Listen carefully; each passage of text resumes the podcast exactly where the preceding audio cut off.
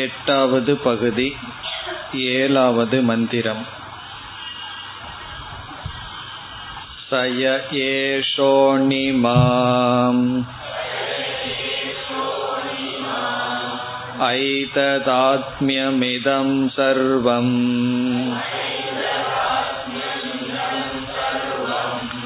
तत्सत्यं स आत्मा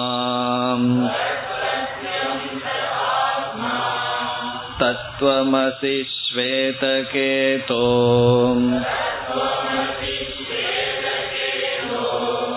इति भूय एव मा भगवान् विज्ञापयतु इति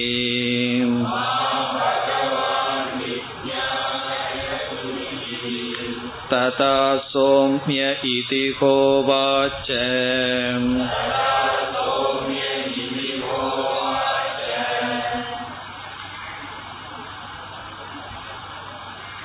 சென்ற வகுப்பில் இந்த ஏழாவது மந்திரத்தின் அர்த்தத்தை பார்த்தோம் சக யக ஏஷக அனிமா அந்த எந்த இந்த தத்துவம் உண்டோ அது அனிமா சூக்ஷ்மம் ஐததாத்மியம் இதம் சர்வம். இந்த பகுதியை இதம் சர்வம் இவைகள் அனைத்தும் ஐததாத்மியம். இந்த சத்தியத்தையே சாரமாக கொண்டுள்ளது. தது சத்தியம் அது சத்தியம். சக ஆத்மா அதுவே ஆத்மா. தது துவம் அசி ஸ்வேதகேதோ. ஸ்வேதகேது என்பது குருவானவர் தன்னுடைய மகனை சிஷ்யனை அழைத்து சொல்கின்றார். தது துவம் அசி. அதுவே நீயாக இருக்கின்றாய் அல்லது நீ அதுவாக இருக்கின்றாய். அதற்கு பிறகு வருகின்ற பகுதி மீண்டும் எனக்கு விளக்கம் கூறுங்கள் என்று ஸ்வேதகேது கேட்பது. இந்த பகுதி வரை மகா வாக்கிய பகுதி என்று நாம் பார்த்து முடித்தோம். இப்பொழுது நாம் இந்த பகுதிக்குரிய விளக்கத்திற்கு செல்கின்றோம். ஆறாவது அத்தியாயமானது. பரபிரம்மத்தை விளக்க வருகின்ற அத்தியாயம். இந்த இடத்தில் பரபிரம்மத்திற்கு சத் என்று பொருள் கொடுக்கப்பட்டது. ஆகவே சத் வித்யா என்று இதை நாம் அழைத்தோம். இங்கு பேசப்படுகின்ற பிரம்ம அல்லது மெய்ப்பொருள் சத் என்று அழைத்ததனால் ஆரம்பத்திலேயே இது சத் வித்யா என்று அழைத்தோம். முதலில் ஒரு அடிப்படையான கேள்வி வந்தது. எந்த ஒன்றை அறிந்தால் அனைத்தையும் அறிந்ததாகின்றதோ என்பதுதான் பிரதிஜை. அதற்கு பதிலாகத்தான் இந்த வித்யா வந்தது. எந்த ஒன்றை அறிந்தால் அனைத்தையும் அறிந்ததாகுமோ? அது பிரதிஜை. அதை தொடர்ந்து சத் என்ற தத்துவம் அறிமுகப்படுத்தப்பட்டது. அது ஞாபகம் இருக்க வேண்டும். சதேவ சோம்ய இதமக்ர ஆசீத் ஏகம் ஏவ அத்விதீயம் என்று சத் என்ற ஒரு தத்துவம் அறிமுகப்படுத்தப்பட்டது. இந்த சத்து தான் இவைகளுக்கு முன் இருந்தது என்று சத்தை அறிமுகப்படுத்தி பிறகு நமக்கு இந்த சத் என்ன என்ற சந்தேகம் வரும் பொழுது அந்த சத்துக்கு ஏகம் ஏவ அத்விதீயம் என்ற லட்சணம் கொடுக்கப்பட்டது.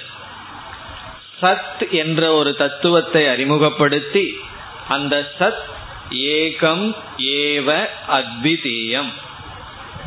இதனுடைய பொருள் அனைத்து பேதங்கள் அற்றது என்று நாம் பார்த்தோம். ஸ்வகத பேதம் சஜாதீய பேதம் விஜாதீய பேதம் என்று மூன்று விதமான வேற்றுமைகள் அற்றது என்று நாம் பொருள் பார்த்தோம். ஆக ஆரம்பத்தில் சத் என்ற ஒரு தத்துவம் அறிமுகப்படுத்தப்பட்டு அந்த தத்துவத்தினுடைய சொரூபம் அனைத்து பேதங்களும் அற்றது என்று சத்தினுடைய முக்கிய சொரூபம் சொல்லப்பட்டது. பிறகு அதற்கு அடுத்தது என்ன செய்யப்பட்டது என்றால் இந்த சத்தானது ஐக்ஷத தது ஐக்ஷத. இது சங்கல்பத்தை செய்து என்ன செய்தது? பகுஸ்யாம் பிரஜா ஏய. நான் பலவாக ஆவேனாக என்னையே நான் பிறப்பித்துக் கொள்வேனாக என்று இந்த சத்தானது பலதிற்கும் காரணமாவேனாக என்ற சங்கல்பத்தை செய்து தேஜஸ் என்ற தத்துவத்தை உருவாக்கியது இந்த சத்தே தேஜஸாக காட்சி அளித்தது. இவ்விதம் தேஜஸிலிருந்து நீர் நீரிலிருந்து பிருத்திவி என்று இந்த அனைத்து பிரபஞ்சத்திற்கும் காரணம் இந்த சத் என்று மறுபடி கூறப்பட்டது. இதுவரை என்ன நடந்தது என்றால் சத் என்ற தத்துவத்துக்கு சொரூபமான ஏகமேவ அத்விதீயம் என்ற லட்சணம் கூறப்பட்டு அந்த சத் அனைத்துக்கும் காரணம் என்றும் சொல்லப்பட்டது. அப்படி சொல்லப்பட்டு பிறகு சிருஷ்டி எல்லாம் பேசப்பட்டு அங்கேயே என்ன செய்யப்பட்டது? காரியத்தை நாம் நீக்கினால் அதற்கு முன் இருக்கின்ற காரணத்தை அடைகின்றோம் என்று படிப்படியாக அபவாதமும் செய்யப்பட்டு காரியம் மித்தியா என்று காட்டப்பட்டது.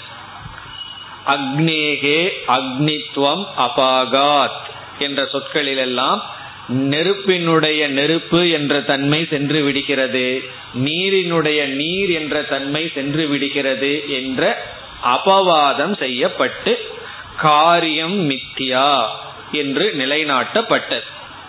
இவ்வளவு தூரம் சத் விசாரம் நடந்தது. பிறகு ஜீவனுடைய விஷயத்தில் சில விசாரம் நடந்தது.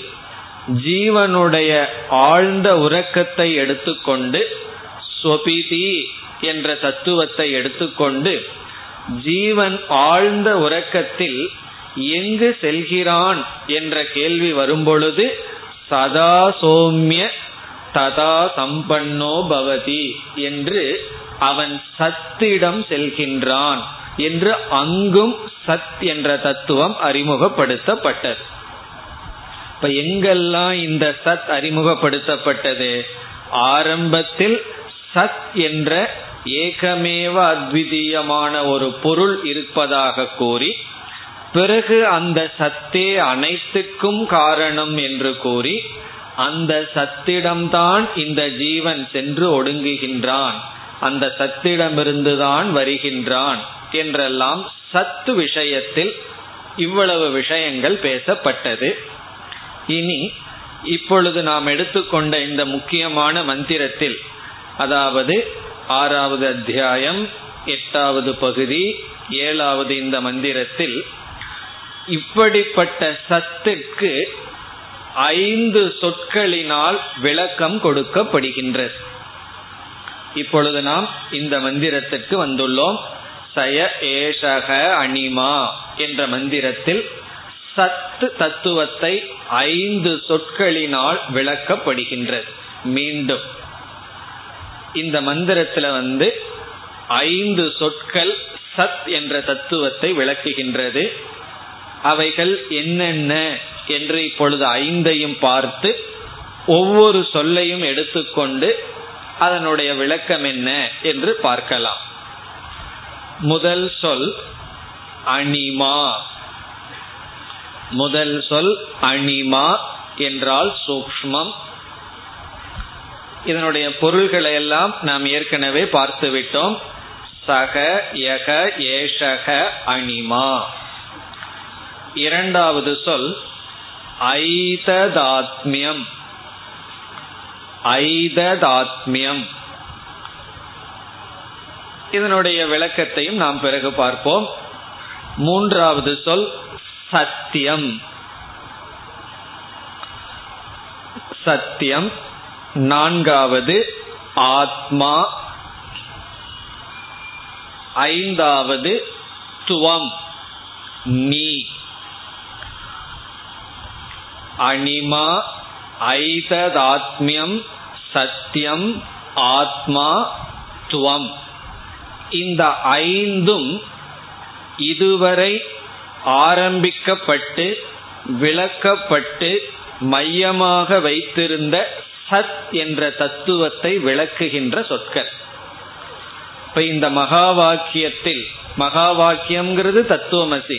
அது வருகின்ற இந்த மந்திரத்தில் நமக்கு ஐந்து சொற்கள் அதில் துவம் என்பதும் ஒரு சொல்லாக நாம் எடுத்துக்கொண்டோம் இனி என்ன செய்ய வேண்டும்?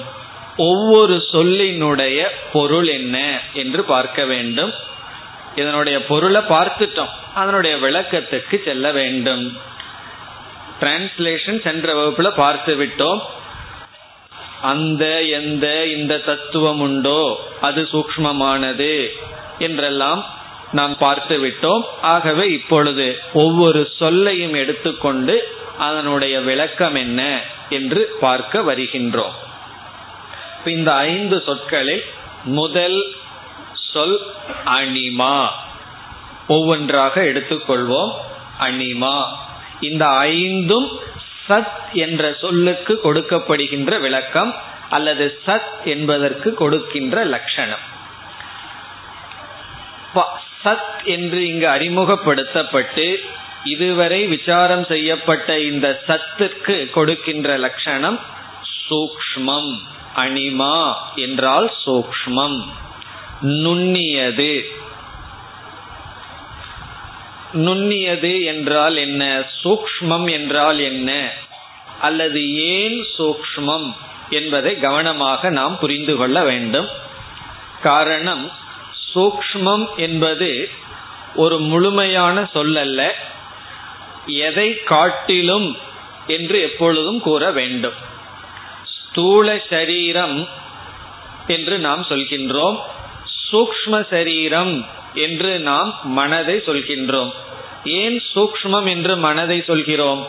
அது ஸ்தூல சரீரத்தை விட சூக்மமாக இருக்கின்றது நுண்ணியதாக இருக்கின்றது. பிறகு அதைவிட சூக்மமானது என்ன என்றால் காரண சரீரம் என்று நாம் கூறுகின்றோம். ஆகவே சூக்மம் என்பது ரிலேட்டிவ் எந்த நிலையில் என்று எதை காட்டிலும் இது சூக்மம் என்று சொல்லி ஆக வேண்டும் சூக்மம்னு சொன்னாவே எதனுடைய அடிப்படையில இது சூக்மம் உதாகரணமாக நம்முடைய மனம் ஸ்தூல சரீரத்தின் அடிப்படையில் சூக்மம் ஆனால் காரண சரீரத்தினுடைய அடிப்படையில் ஸ்தூலம். ஸ்தூலம் என்றால் என்ன? மிக எளிதாக புரிந்து கொள்ளக்கூடியது. அதனாலதான் ஸ்தூல சரீர விசாரம் பண்ணும் போதும் தெளிவா இருக்கும். சூக்ம சரீர விசாரம் பண்ணும்போது கொஞ்சம் புரிஞ்ச மாதிரியும் புரியாத மாதிரியும் இருக்கும். காரண சரீர விசாரத்துல புரியவே புரியாது. பிறகு கடைசியில என்ன சொல்லிடுறோம்? புரியாதுன்னு புரிஞ்சுக்கிறது தான் காரண சரீரம்னு வேற சொல்லிடுறோம் காரணம் என்ன? அது அதி சூக்மம் சூக்மத்துக்கும் சூக்மமாக இருப்பது. அப்பொழுது சூக்ம சரீரமான மனம் ஸ்தூலமாகி விடுகின்றது. இப்படி சூக்மம் என்ற சொல் ஏதாவது ஒரு சொல்லை சொல்லி அதை காட்டிலும் என்றால் அது மிக மிக சூக்மம் சிறியதுன்னு புரிந்து கொள்ளலாம். ஒரு கால் எந்த ஒன்றையும் ஒப்பிடாமல் வெறும் சூக்மம் என்று சொன்னால் அது எவ்வளவு சூக்மம் எதையும் நம்ம ஒப்பிடல. இதை காட்டிலும்னு சொல்லாம வெறும் சூக்மம் என்று மட்டும் சொன்னால் அது எவ்வளவு சூக்மம் என்பது கேள்வி. இத புரிஞ்சுக்கிறதுக்கு இனி ஒரு உதாரணம் சொல்லலாம். ஸ்தூலம்னு எடுத்துக்குவோம். பெரியது அப்படிங்கிறத எடுத்துக்கொள்வோம். பெரியதுங்கிற வார்த்தையும் எதனுடைய அடிப்படையில் இருப்பது? ஒன்றை நாம் ஒப்பிட்டு பெரியதுன்னு சொல்லலாம். பூமியானது பெரியது. எதை காட்டிலும்? சந்திரனை காட்டிலும். சூரியன் பெரியது. பூமியை காட்டிலும் சொல்லிட்டு இருக்கலாம் அப்படி பெரியது என்று சொன்னால் எதையோ ஒன்றினுடைய அடிப்படையில் பெரியது. பெரிய கொசுவை பார்த்தேன் என்று சொல்லும் பொழுது நீங்கள் எவ்வளவு பெரியதாக கற்பனை செய்வீர்கள் அவ்வளவு பெரியதுதான். ஒரு கொசு எவ்வளவு பெரியதா இருக்க முடியுமோ அவ்வளவுதான். பெரிய மலையை பார்த்தேன் அந்த அளவுக்கு பெரியது. வெறும் பெரியது பிருகத் மகத் என்று மட்டும் சொல்லிவிட்டால் கூட எதையும் சொல்லவில்லை என்றால் அது எவ்வளவு பெரியது என்றால் அதற்கு பதில் இன்ஃபினிட் என்று சொல்வார்கள். இன்பினிட் என்றால் வரையறுக்கப்படாதது. இந்த அஜெக்டிவ் நவுனாக பயன்படுத்தப்படும் பொழுது அது வரையறுக்கப்படாதது என்று ஆகிறது. பெரியது சிறியதுங்கிறதெல்லாம் அஜெக்டிவ் அது நவுனா பயன்படுத்தப்படும் பொழுது நவுன்னு சொன்னா என்ன? எதோடும் ஒப்பிடாமல் அதை மட்டும் சொல்லும் பொழுது அது பூர்ணம் வரையறுக்கப்படாதது. இந்த பெரியதுங்கிறது தான் பிரம்ம என்ற சொல்லினுடைய அர்த்தமே. பிரம்ம என்றால் பிருகத் பெரியது பிக் அப்படின்னு அர்த்தம். வெறும் பிரம்ம என்பதோடு நிறுத்திட்டோம்னா எவ்வளவு பெரியது என்றால் இதை காட்டிலும் என்று நாம் சொல்வதில்லை. ஆகவே இன்ஃபினிட் அதே போல சிறியது என்று சொல்லும் பொழுதும் அதை வந்து சிறியதையும் சிறியது என்றெல்லாம் சொல்லிக்கொண்டு செல்ல முடியாது. அதுவும் பூர்ணம் இன்பினிட் இதிலிருந்து பெரியதும் அல்ல சிறியதும் அல்ல. காரணம் என்ன? எதனோடும் ஒப்பிட முடியாது. அப்படி இருக்கும்போது உபனிஷத் எதற்கு? அனிமா அப்படின்னு சொல்லணும். மகதோ மகியான். பெரியதை காட்டிலும் பெரியது. அனோகோ அணியான். சிறியதை காட்டிலும் சிறியது என்றெல்லாம் ஏன் இந்த தத்துவத்தை பற்றி கூற வேண்டும் என்றால் பெரியதை காட்டிலும் பெரியது சிறியதை காட்டிலும் சிறியது என்று சொல்வதிலிருந்து அது பெரியதுமல்ல சிறியதுமல்ல அனந்தம் அது பூர்ணம் என்பதுதான் உபனிஷத் இந்த வார்த்தையை பயன்படுத்துவதனுடைய தாத்பரியம். இப்ப தாத்பரியம் என்னவென்றால் பூர்ணம் என்பதுதான். ஆனால் சூக்மம் என்பதை நாம் பல கோணங்களில் பார்க்கலாம். என்ன காரணத்தினால் ஒரு பொருள் சூக்மம் ஆகிக்கொண்டே வருகிறது?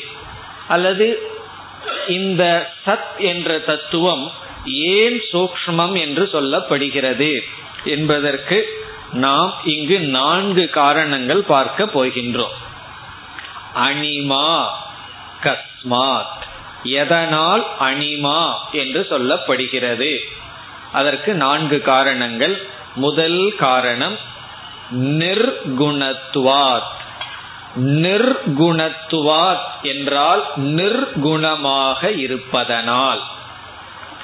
இந்த சத் என்ற தத்துவம் அனிமா நிர்குணமாக இருப்பதனால்.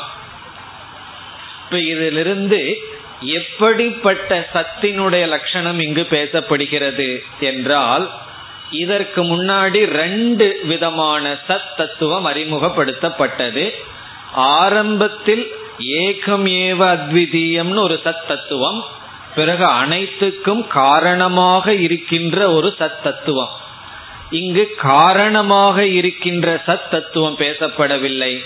அல்லது லட்சணம் சொல்லப்படவில்லை. ஏகமேவ அத்விதீயம் என்ற எந்த பேதமும் அற்ற சத்தத்துவத்தினுடைய லட்சணம் தான் இவைகள். இப்ப நாம பார்க்கிற ஐந்தும் எந்த பேதமும் அற்ற சத்தத்துவம். காரணம் என்ன?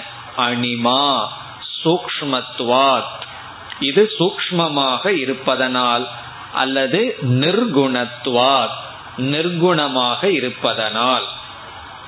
இதுதான் முக்கியமான கேது.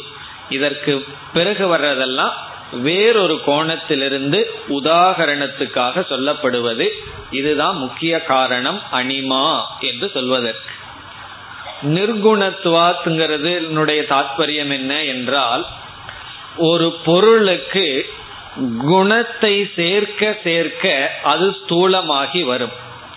ஒரு பொருளிலிருந்து குணத்தை நீக்க நீக்க அது சூக்மமாகி வரும். இதுதான் சாதாரண நியத் ஒரு பொருளுக்கு குணம் சேர சேர அது ஸ்தூலமாகிக் கொண்டே வரும். குணங்களை நீக்க நீக்க அது சூக்மமாகிக் கொண்டே வரும். எப்படி என்றால் உருவம் என்ற ஒரு குணம் அந்த குணம் இருக்கும் பொழுது தண்ணீர் வந்து எப்படி இருக்கின்றது? திடமாக ஒரு பொருளா பாறாங்கல்ல போல ஐஸ் கட்டி இருந்ததுன்னா அதுல வந்து பார்த்து தொட்டு அதுக்கு ஒரு ரூபம் எல்லாம் இருக்கு. அந்த ரூபத்தை நம்ம எடுத்துட்டோம் அப்படின்னு சொன்னோம்னா திரவமா இருக்கும் பொழுது ஒரு குணம் போகுது சூக்மம் ஆகின்றது நீராவி ஆகும் பொழுது மறுபடியும் குணம் செல்கிறது மறுபடியும் சூக்மம் ஆகின்றது அல்லது பஞ்சபூதத்திற்கு உதாகரணம். ஆகாசத்திற்கு ஒரு குணம் அதனால ரொம்ப சூக்மமா இருக்கு. வாயுவுக்கு ரெண்டு குணம் அக்னி தத்துவத்திற்கு மூன்று குணம் நீருக்கு நான்கு குணம் பிருத்திவிக்கு அஞ்சு குணம். இவ்விதம் குணங்கள் சேர சேர ஸ்தூலமாகிறது. குணங்கள் நீக்க நீக்க சூக்மம் ஆகிறது ஆகாசமே அதிசூக்மம் அந்த ஆகாசத்தினுடைய குணமும் இல்லாமல் நிர்குணமாக இருந்தால் அந்த சூக்மத்தினுடைய அளவு இன்பினிட் சூக்மத்தினுடைய தன்மை வந்து வரையறுக்க முடியாத அளவு சென்று விடுகிறது. எந்த அளவுக்கு சூக்மம் என்பது எந்த அளவுக்கு அங்கு குணம் இருக்கின்றது என்பதை பொறுத்து. சூக்மத்தினுடைய தன்மை குணத்தினுடைய தன்மையை பொறுத்தது. இங்கு குணமே இல்லை என்றால் குணத்தினுடைய தன்மையில தான் சூக்மமே நிர்ணயிக்கப்படும். எந்த அளவு சூக்மம் என்பது இங்கு நிர்குணம் என்று சொல்லும் பொழுது சூக்மம் அதுவும் இன்பினிட் என்றால் வரையறுக்க முடியாதது. அதுதான் நேரடியான பதில். ஏன் சூக்மம் ஏன் இந்த இடத்துல சொல்ற சூக்மம் அனந்தம். என்றால் நிர்குணமாக இருக்கின்ற காரணத்தினால். இனி அடுத்தது இரண்டாவது. அவ்வியக்தத்துவாத். அவ்வியக்தத்துவாத் என்றால் வெளித்தோற்றத்திற்கு வராத காரணத்தினால். வியக்தம் என்றால் வெளித்தோற்றத்திற்கு வந்தது. அவ்வியக்தம் என்றால் வெளித்தோற்றத்திற்கு வராத காரணத்தினால். இப்ப எது வந்து வெளி தோற்றத்துக்கு வந்துள்ளதோ அதை வந்து சூக்மம்னு சொல்ல மாட்டோம். வெளி தோற்றத்துக்கு வராததைத்தான் நம்ம சூக்மம்னு சொல்றோம். இப்போ ஒரு கிளிப்ப உங்ககிட்ட காமிச்சு இது ரொம்ப சூக்மமா இருக்குன்னு என்ன சொல்வீர்கள்? யாரு சொன்னா சூக்மம்னு சொல்லி கண்ணில் பார்க்கலாம் தொட்டு உணரலாம் இது சூக்மம் இல்லையே. பிறகு வெளித்தோற்றத்துக்கு வராத ஒன்றை இந்திரிய மன அகோச்சரம்தான் அவ்வியக்தம். இந்திரியத்தினாலேயும் மனதுனாலையும் கிரகிக்க முடியவில்லை என்றால் அதை நம்ம சூக்மம் என்று சொல்வோம். ஆகவே இந்த சத் இருக்கின்றதே அது இந்திரிய மன அகோச்சரம். அத வந்து இந்திரியத்தினாலேயோ மனதுனாலேயோ நம்ம பார்த்து இதுதான் என்று அது வெளித்தோற்றத்திற்கு வரவில்லை. இந்த சத்து வந்து வெளித்தோற்றத்திற்கு வரவில்லை. இத சொன்ன உடனே கொஞ்சம் சிந்திச்சோம்னா ஒரு சந்தேகம் வரும். பார்க்கறதெல்லாம் இருக்கு இருக்குன்னு சொல்லிட்டு இருக்கிறனே. எதை எடுத்தாலும் அங்க இருக்கு இருக்குன்னு சொல்றனே. புஸ்தகம் இருக்கு டேபிள் இருக்கு நான் இருக்கின்றேன். அப்படி இருக்கும் பொழுது இந்த சத்து வெளி தோற்றத்திற்கு வரவில்லையே என்று எப்படி சொல்கிறீர்கள்? என்ற சந்தேகம் வரலாம். எப்பொழுது? சற்று சிந்தித்தால் வெளித்தோற்றத்துக்கு வராதது என்று நாம் இங்கு கூறினோம். பார்க்கறதெல்லாம் வெளித்தோற்றத்திற்கு வந்துள்ளதே என்றால் இங்கு சொல்லப்படுகின்ற சத் வெளித்தோற்றத்திற்கு வரவில்லை. பிறகு வெளித்தோற்றத்திற்கு வந்துள்ள சத் என்னவென்றால் அசத்தியமான சத். அது எப்பொழுது தெளிவாகும்னா இந்த சத்துக்கு சத்தியம்னு ஒரு லட்சணம் வர இருக்கின்றது. மூன்றாவதா சத்தியம்னு பார்க்க போறோம். இங்கு இருக்கிற சத்தெல்லாம் அழியக்கூடியதாக இருக்கின்றது. கொஞ்ச நாளைக்கு மேல இருக்குன்னு சொல்ல முடியாத சத்தா இருக்கு. புஸ்தகம் இருக்கிறதுன்னு சொல்றோம். இந்த இருத்தல் எவ்வளவு தூரம்னா இப்பவே கிழிச்சு போயிட்டோம்னா காகிதம் இருக்குன்னு சொல்லுவோம். ஆகவே சத்தினுடைய ஆபாசத்தை தான் நாம பாக்கிறோமே தவிர சத்த நம்ம பார்த்ததே இல்லை பார்க்கவும் முடியாது பார்க்க வேண்டிய அவசியமும் இல்லை. இப்ப நம்ம பார்க்கிற சத்தெல்லாம் பூர்ண சத்தல்ல சத்தினுடைய ஆபாசம். சத் இருக்கிற மாதிரி இருக்கு அல்லது மித்யா பதார்த்தம். மித்யா தத்துவத்தை தான் பார்த்திருக்கோம். இப்ப இந்த சத் என்னைக்குமே அவ்வக்தம் வெளி தோற்றத்திற்கு வரவில்லை. இந்த சத்தை வந்து நம்ம அனுபவிச்சதே கிடையாது அனுபவிக்கவும் முடியாது. அதனால இது சூக்மம் அனுபவிக்க கூடியதிலேயே குணம் குறைய குறைய சூக்மம் இது அனுபவத்திற்கே வரவில்லை என்றால் ஆகவே இது சூக்மம் இத புரிஞ்சுக்கிறதே கொஞ்சம் சூக்மமான விஷயம்தான். அவ்வக்தத்துவாத்துங்கிறது புரிஞ்சுக்கிறதே பெரிய விஷயம்தான். அதாவது வெளித்தோற்றத்துக்கு வரவில்லை. காரணம் என்ன என்றால் அது பிறகு நமக்கு புரிய போகுது. காரணம் என்னங்கிறது அடுத்த காரணத்திலையும் வரும். அது வெளித்தோற்றத்திற்கு வந்த சத்தெல்லாம் மித்தியா. அது சத்தல்ல. இனி மூன்றாவது. ஆத்மத்துவாத் அல்லது அவிஷயத்துவாத். ஆத்மத்துவாத் அல்லது அவிஷயத்துவாத். ஆத்மத்துவாத் என்றால் இந்த சத் நானாக இருப்பதனால் இந்த சத் நானாக இருப்பதனால் அல்லது விஷயமாக இல்லாத காரணத்தினால் திருஷ்யமாக ஒரு பொருளாக இல்லாத காரணத்தினால். விஷயம்னா ஆப்ஜெக்ட் ஆஃப் நாலேஜ் என்னுடைய அறிவுக்கு பொருள். அவிஷயம். என்னுடைய அறிவுக்கு பொருள் அல்ல. அப்படி என்றால் யார்னா? நானாக இருப்பதனால். இதை வச்சு முன்னத்ததை புரிஞ்சுக்கலாம். நானாக இருப்பதனால் அவ்வியக்தம். நானாக இருப்பதனால் சூக்மம் இத புரிஞ்சுக்கிறது சூக்மம் என்ன இது? சப்ஜெக்டா இருக்குன்னு அர்த்தம். ஆப்ஜெக்டா இல்லை. அதான் என்னுடைய சாரம்.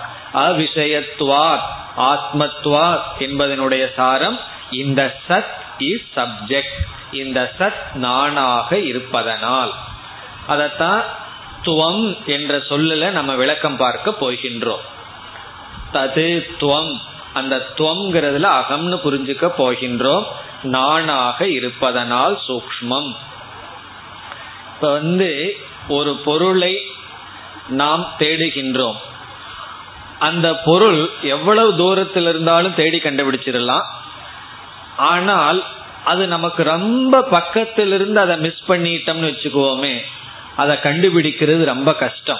கழுத்தில் இருக்கிற செயினோ அல்லது சில பேர் வந்து கீயை வந்து பாக்கெட்ல வச்சுட்டு தேடுவார்கள். அல்லது இந்த லென்ஸ் இருக்கு சின்ன லென்ஸை கண்ணுக்குள்ளேயே வச்சுட்டு எங்கேயோ விழுந்துடுதோன்னு தேடுவார்கள். இதெல்லாம் ரொம்ப கஷ்டம் கண்டுபிடிக்கிறது. காரணம் என்ன? நமக்கு ரொம்ப பக்கத்தில் இருக்கு. அதனாலதான் சொல்வார்கள் திருடனுடைய தலகாணிக்கு கீழே நம்ம பணத்தை வச்சுட்டோம்னா அவன் எங்க என்ன பண்ணுவான்? தனக்கு கீழே தேட மாட்டான். மற்ற இடத்துல தான் தேடிட்டு இருப்பான். அப்படி அருகில் வர வர நம்ம சாதாரணமா என்ன நினைப்போம்? ரொம்ப பக்கத்துல வர வர சுலபம் தானே கண்டுபிடிக்கிறதுனா? கிடையாது. பக்கத்துல வர வர ரொம்ப கடினம் கண்டுபிடிப்பது. அதை தேடி பிரிப்பது புரிந்து கொள்வது கடினம். நானாகவே இருந்து விட்டால் அது அதை விட கடினம்.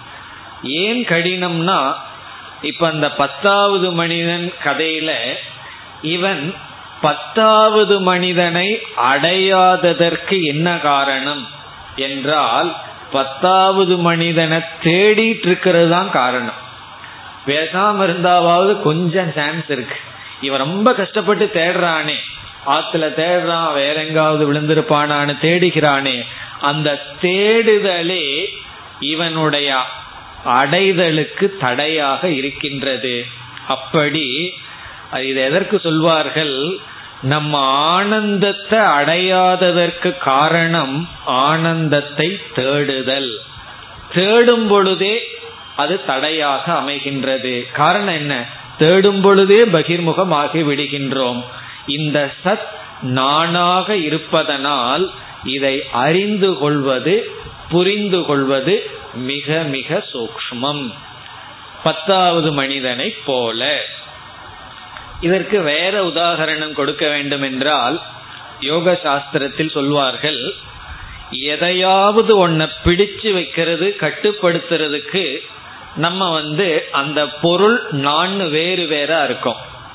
ஒரு மாடை பிடிச்சு கட்டுப்படுத்துறதோ அல்லது ஒரு குதிரையை கட்டுப்படுத்துறதோ அல்லது எதையாவது ஒன்ன கட்டுப்படுத்துறதோ சில சமயம் குழந்தைகளை கட்டுப்படுத்துறது பெரிய கஷ்டமா இருக்கு அதை பிடிச்சி நிறுத்துறதோ இதையெல்லாம் கடினமா இருந்தாலும் செய்து விடலாம். காரணம் பிடிக்கிற நான் வேறு பிடிக்கப்பட வேண்டிய பொருள் கொஞ்சம் வேறா இருக்கு. இந்த மனச பிடிங்கன்னு சொல்லும் பொழுதுதான் கஷ்டம் நமக்கு வருது. காரணம் என்ன? மனச நம்ம கட்டுப்படுத்தணும் பிடிக்கணும். அதுக்கு கருவியா இருக்கிறது யாருன்னா? மனசுதான். பிடிக்க வேண்டியது யாருன்னா? மனதுதான். அதனாலதான் கடினமாக இருக்கிறது என்று சொல்வார்கள். காரணம் என்ன? மனதே பிரியணும். பிடிக்க போற மனம் பிடிக்கின்ற மனம்னு பிரியணும். இப்படி ஒன்றே ரெண்டாக இருக்கும் பொழுதுதான் கடினமாகிறது. இது மனதினுடைய விஷயத்தில் அப்படி. அதை விட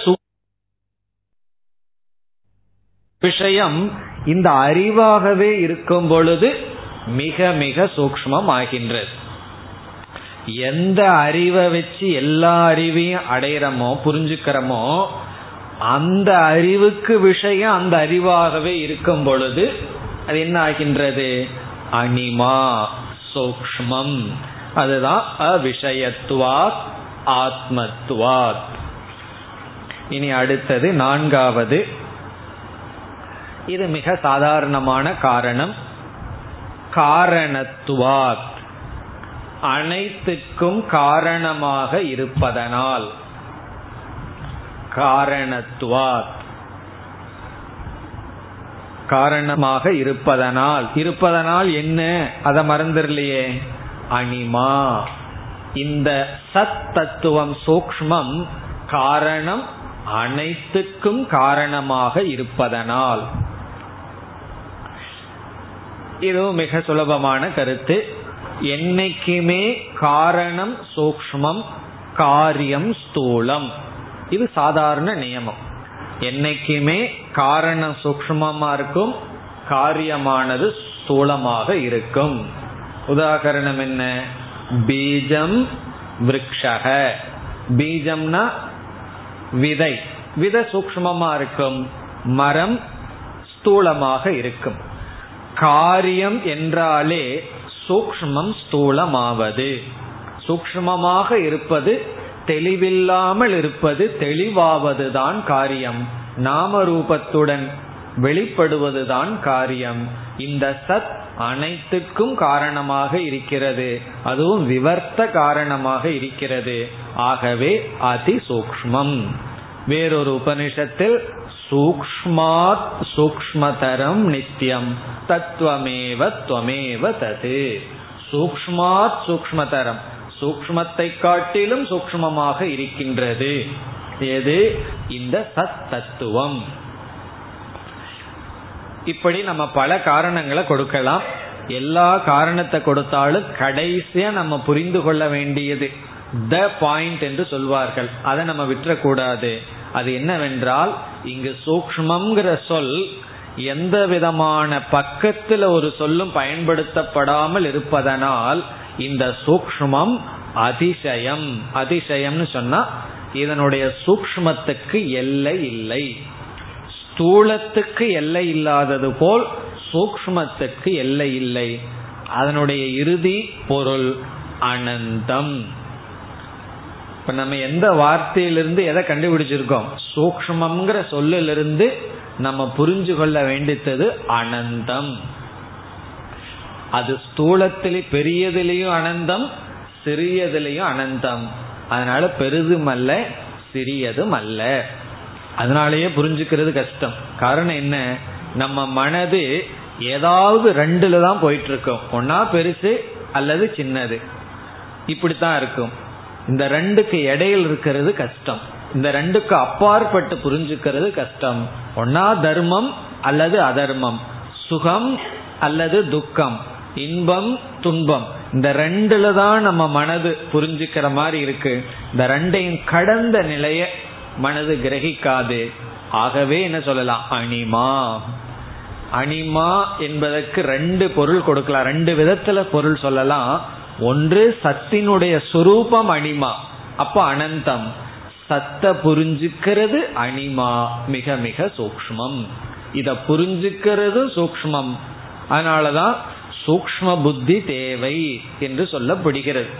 ஏன் சூக்ம புத்தி தேவைனா விஷயம் சூக்மமா இருக்கிறதுனால. விஷயம் சூக்மமா இருக்கிறதுனால அதை கிரகிக்கிற புத்தியும் சூக்மமாக இருக்க வேண்டும். நம்ம வந்து ஒரு பொருளை வந்து அறுக்கணும்னு சொன்னா அந்த பொருளுக்கு தகுந்த மாதிரி என்ன இருக்கணும்? இன்ஸ்ட்ருமெண்ட் இருக்கணும். இப்ப ஹார்ட் ஹிருதயத்தை ஆப்ரேஷன் பண்றதுக்கு ஆக்சா பிளேட் எடுத்து அறுக்க முடியுமான்னா இது ரொம்ப சூக்மமானது இருக்கு. அதற்கு தகுந்த மாதிரி நைஃப் நமக்கு தேவை. விஷயம் சூக்மமாக ஆக அதற்கு பயன்படுத்துற இன்ஸ்ட்ருமெண்ட் சூக்மமாகணும் இப்படிப்பட்ட சூக்ம தத்துவத்திற்கு சூக்மமான தூய்மையான புத்தி தான் சாதனம். இப்ப இறுதிய என்னன்னா அனிமா சது அனிமா அந்த சத் தத்துவம் அனிமா இனி அடுத்த சொல். இரண்டாவது ஐததாத்மியம். ஐததாத்மியம். இந்த சொல்லில் இரண்டு சொற்கள் இருக்கின்றது. இரண்டு சொற்களினுடைய சேர்க்கைதான் ஐததாத்மியம். ஏதத் என்ற ஒரு சொல்லும் ஆத்மா என்ற சொல்லும் சேர்ந்துள்ளது. ஏதத் பிளஸ் ஆத்மா. இந்த ரெண்டு சொற்களினுடைய சேர்க்கை இது. ஏதத் என்றால் இது என்று பொருள்.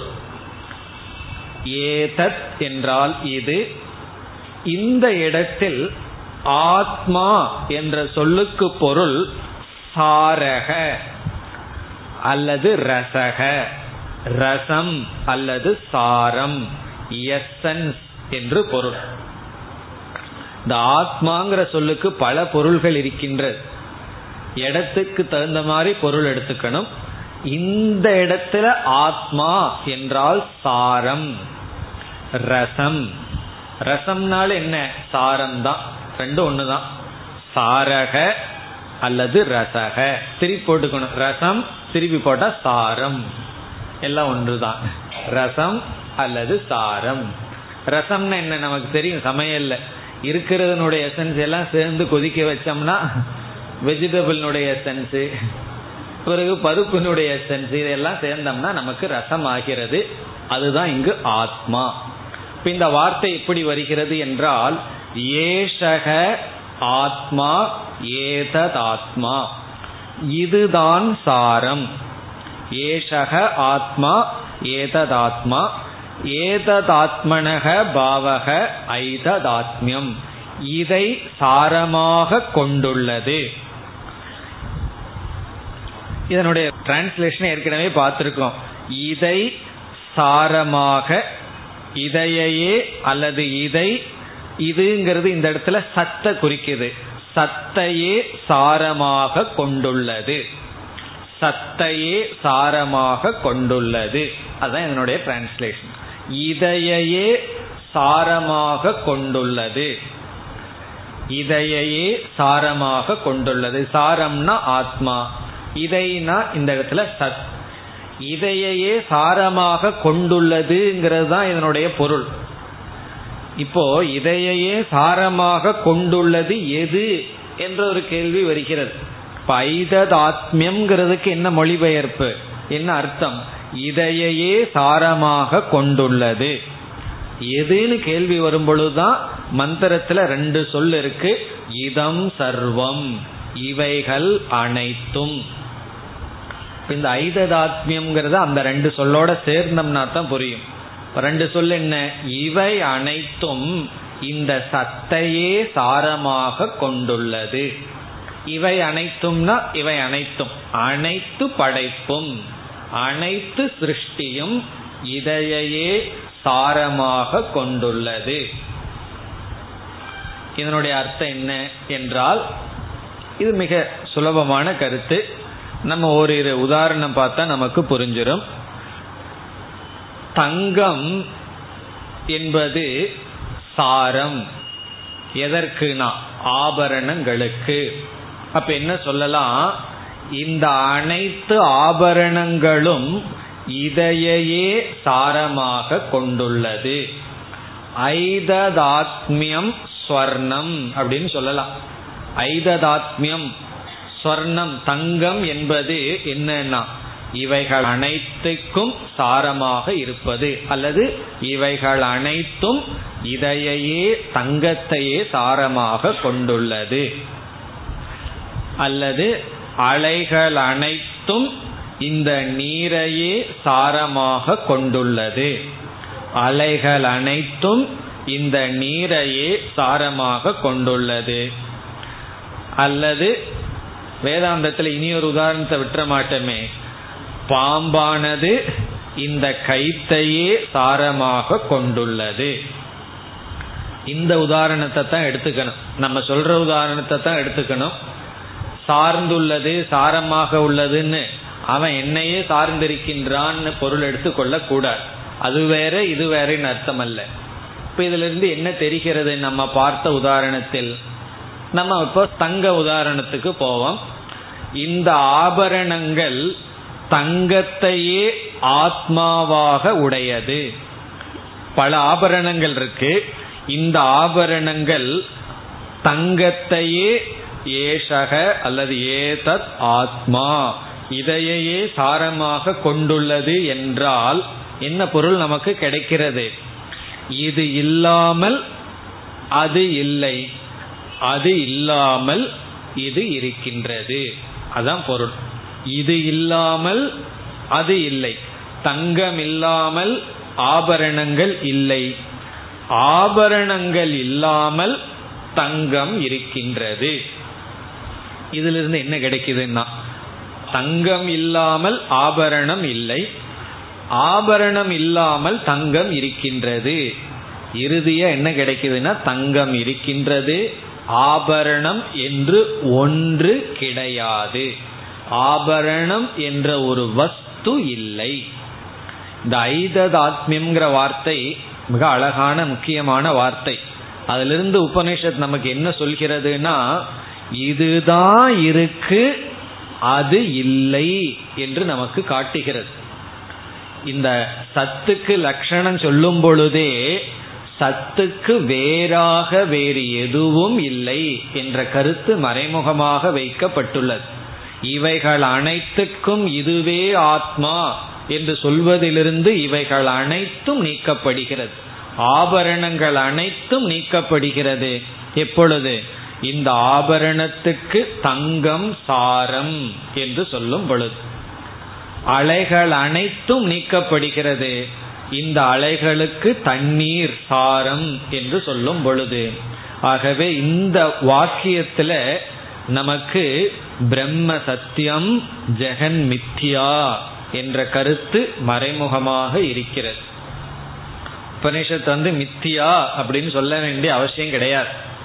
மித்தியான்னு சொன்னாதான் அது மித்தியான்னு அர்த்தம் இல்லை இப்படி சொல்வதிலிருந்து இதம் சர்வம் மித்தியா இவைகள் அனைத்தும் மித்தியா. மித்தியான என்ன? வெறும் நாமந்தான் இருக்கே தவிர ஒன்னும் அங்கு கிடையாது. வெறும் சொல் தான் அந்த சொல் என்னன்னா? வாச்சாரம்பணம். ஞாபகம் இருக்கோ? திடீர்னு எங்கேயோ கேட்ட மாதிரி இருக்கோ? வாச்சாரம்பணம் விகாரோ நாமதேயம் நாம மாத்திரம் இந்த ஐததாத்மியம்ங்கிற சொல் வாச்சாரம்பணம் விகாரோ நாமதேயம் மிருத்திகா இத்தியேவ சத்தியம். அந்த முழு வாக்கியத்தை சுருக்கி போட்டோம்னா ஐததாத்மியம். இந்த வாச்சாரம்பணம் விகாரோ நாமதேயம்ங்கிற சென்டென்ஸ் எல்லாம் எடுத்து சுருக்கி ஒரே சொல்லுல சொல்லணும்னா இந்த சொல் தான். ஐததாத்மியம். என்றால் இதம் சர்வம். அதனாலதான் இந்த ஐததாத்மியம் சொல்லும் போது இதம் சர்வம்ங்கிறது கூட வந்தாகணும். இதுதான் சாரமாக இருக்கிறது. எதற்குனா?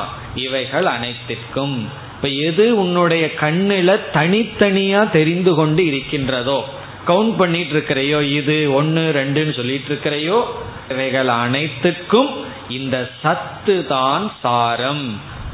சத்து தான் சாரம் இவைகள் அனைத்தும் மித்தியா. அதுதான் இந்த ஐததாத்மியம் என்ற சொல்லினுடைய பொருள். இப்ப இது வரைக்கும் ரெண்டு சொல் பார்த்திருக்கோம். ஒன்று அனிமா இரண்டாவது ஐததாத்மியம். இனி மூன்றாவது சத்தியம். இதெல்லாம் எங்க வருது? அது மறந்துடலையே. இப்ப பார்த்துட்டு இருக்கிற மந்திரத்துல இருக்கின்ற சொற்கள். தது சத்தியம். தது சத்தியம்னு மந்திரத்தில் இருக்கு. தது என்பது சத்து தத்துவம் சத்தியம். இங்கு அறிமுகப்படுத்தப்பட்ட இந்த சத் சத்தியம்.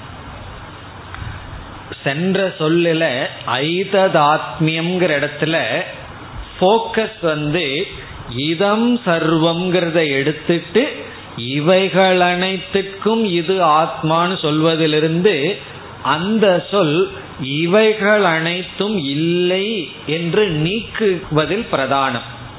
ஆகவே இதம் சர்வம் மித்தியா என்பதுதான் ஐததாத்மியம்ங்கிற சொல்லில கிடைக்கிற பிரதானமான கருத்து. இப்ப ஜெகன் மித்தியா என்பதுல போக்கஸ் ஐததாத்மியம். இனி ஒரு சொல் இருக்கே. பிரம்ம சத்தியம். அதுதான் இங்கு வருகின்ற. வேதாந்தத்தையே சுருக்கமா ரெண்டே வார்த்தையில சொல்லலாம்னு படிச்சிருக்கிறோம் அல்லவா? பிரம்ம சத்தியம் ஜெகன் மித்யா அந்த ஜெகன் மித்யாங்கிறது ஐததாத்மியத்திலிருந்து கிடைக்குது. காரணம் என்ன? இதம் சர்வம் இவைகள் அனைத்தும் இதையே சாரமாக கொண்டுள்ளதுன்னா அவைகளெல்லாம் இல்லை. சரி இதையே சாரமாக ஆத்மாவாக இருக்கின்ற இது எப்படிப்பட்டதுன்னா சத்தியம். இதுதான் சத்தியம். இனி அடுத்தது சத்தியம் என்ற சொல்லினுடைய பொருள் என்ன? இந்த சத்தியம் என்ற சொல்லுக்கு இரண்டு லட்சணம் இப்பொழுது நாம் பார்க்க போகின்றோம். ரெண்டு லட்சணம். ஒன்று முதல் லட்சணம். அபாத்தியம். அபாத்தியம் சத்தியம். அபாத்தியம் என்றால் நீக்க முடியாதது.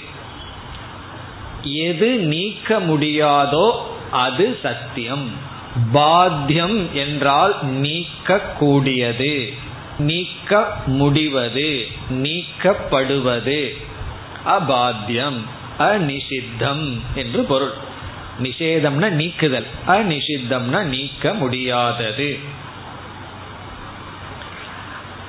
இதற்கு என்ன உதாகரணம் என்றால் எல்லாமே உதாகரணம் தான் எதை சொன்னாலும் என்ன செஞ்சிடலாம்? எல்லாத்தையும் நீக்கி விடலாம்.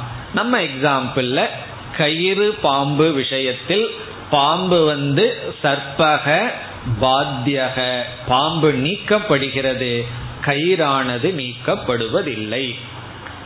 பாம்பு நீக்கப்படவில்லையேன்னா அஜானம் இருக்கிற வரைக்கும். ஞானம் வந்துட்டு என்ன ஆயிருது பாம்பானது சென்று விடுகிறது. இவ்விதம் இந்த இடத்துல நீக்கப்படுவது என்று சொன்னால் எதனால் நீக்கப்படுவதுன்னு ஒரு கேள்வி வருது. நான் ஆபீஸ்ல இருந்து அவரை நீக்கி விட்டேன் அப்படின்னு சொன்னா கழுத்தை பிடிச்சி வெளியே தள்ளிட்டேன்னு அர்த்தம்.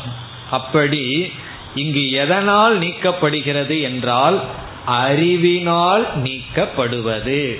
ஞான அபாத்தியம். ஞானத்தினால் நீக்கப்படாதது சத்தியம். ஞானத்தினால் நீக்கப்படுவது மித்தியா மித்தியாவுக்கு லட்சணமே இதுதான் ஞான பாத்தியம் மித்தியா அறிவினால் எது நீக்கப்படுகிறதோ அது மித்தியா இப்ப சத்தியத்துக்கு லட்சணம் கரெக்டா ஆப்போசிட்டா சொல்லி ஆகணும். அறிவினால் எது நீக்கப்படாதோ அறிவினால் எது நீக்க முடியாதோ அது சத்தியம். அது எப்படி என்றால் இப்ப இந்த புஸ்தகத்தை பார்க்கும்போது மனசுல புஸ்தக புத்தி வருது. டேபிளை பார்க்கும்போது டேபிள்ங்கிற புத்தி மைக்கை பார்க்கும்போது மைக்குங்கிற புத்தி. இப்படி நம்மளுடைய மனதில் ஒவ்வொரு விஷயத்தை பார்க்கும் பொழுதும் ஒவ்வொரு விஷயத்தை பற்றிய எண்ணம் இருக்கு. இப்போ இதில் வந்து ஒரு பொருளை பார்க்கிறேன். புஸ்தகம் இருக்கிறது டேபிள் இருக்கிறதுன்னு சொல்கிறேன் புஸ்தகம் இருக்கிறதுங்க சொல்லும் பொழுது சத் புத்தி புஸ்தக புத்தின்னு ரெண்டு புத்தி நம்ம மனசுல இருக்கு. வேறொரு இடத்துல சங்கரர் இந்த விதத்துல தான் விளக்கம் கொடுக்கிறார். சத்புத்திகி விஷய புத்திகி சத்புத்தினா புஸ்தகம் இருக்குன்னு ஒரு புத்தி நமக்கு இருக்கு. பிறகு புஸ்தகம்னு ஒரு புத்தி இருக்கு. புத்தினா எண்ணம். டேபிள பார்க்கும் பொழுது எந்த புத்தி பாத்தியம் எந்த புத்தி அபாத்தியம்? ரெண்டு புத்தி இருக்கு. சத்புத்தி பிறகு அந்தந்த நாமரூப புத்தி. டேபிள் இருக்குன்னு சொல்லும்போது இருக்குங்கிற புத்தி இருக்கு டேபிள்ங்கிற புத்தி போயிருது. நீ நான் இப்படி எல்லாம் சொல்லிட்டு இருக்கும் பொழுது இந்த சத் புத்திகி அணுவர்த்ததேன்னு சொல்ற. சத் புத்தினா இருத்தல் இருத்தல் இருத்தல்ங்கிற புத்தி இருந்துட்டே இருக்கு. பிறகு அந்த இருத்தலுக்குரிய விஷயம்தான் நீங்கிக் கொண்டே வருகிறது. அதனாலதான் சூன்யவாதி வந்து சூன்யம் இருக்குன்னு சொல்றான். அப்ப சங்கரர் கேட்கிறார் அங்கேயும் உனக்கு சத்புத்தி தான் இருக்குன்னு சொல்றார். என்ன? சூன்யம் அஸ்தி. சூன்யம் இருக்குன்னு சொல்லி அந்த சூன்யத்தையும் நீ இல்லைன்னு சொன்னா ரொம்ப சந்தோஷமாயிரும். சூன்யம் இல்லை. நான் பொய் பொய் பொய் அப்படின்னு சொன்னா அது உண்மையாயிரும். அதனால சூன்யமும் இல்லைன்னு அவனால சொல்ல முடியாது. சூன்யம் இல்லைன்னா அது வந்து சத்தாயிரும். அப்ப அவன் சூன்யம் இருக்குன்னு சொல்ல ஆக வேண்டும். அப்பொழுது அந்த இடத்துல சங்கரர் கேட்கிறார் அங்கேயும் உன்னால விட முடியாதது. நீ என்னதான் கஷ்டப்பட்டாலும் உன்னால விட முடியாதது என்னன்னா சத் புத்தி சத் புத்தியை நீ விடவே முடியாது. சோ அபாத்தியம் சத்தியம். அப்ப எது சத்தியம்னா சத்தியம் என்பது நீக்க முடியாதது. இந்த இடத்துல நீக்க முடியாததா என்ன இருக்கு? சத். சத்து தான் நம்மால நீக்க முடியாததாக இருக்கின்றது. ஆகவே தது சத்தியம். மந்திரத்தில் இருக்கு சத் இஸ் சத்தியம். இந்த சத்துக்கும் சத்தியத்துக்கும் சத்துன்னு பொருள் சொன்னா நமக்கு புரியாம போயிடும் சத் சத்தியம் இஸ் ஈக்குவல் டு சத்துன்னு சொல்லிட்டோம்னா சத்து சத்தியம்னா சத்து சத்துன்னு அர்த்தம் ஆயிரும். அதனாலதான் இந்த இடத்துல எப்படி புரிந்து கொள்ள வேண்டும்?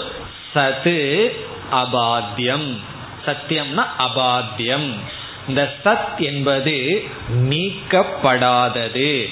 அபாத்தியம் சத்தியத்துக்கே இதுதான் லட்சணம். எது சத்தியம் என்றால் எது நீக்க முடியாதோ அது சத்தியம். விவகாரத்திலையும் அப்படித்தான்.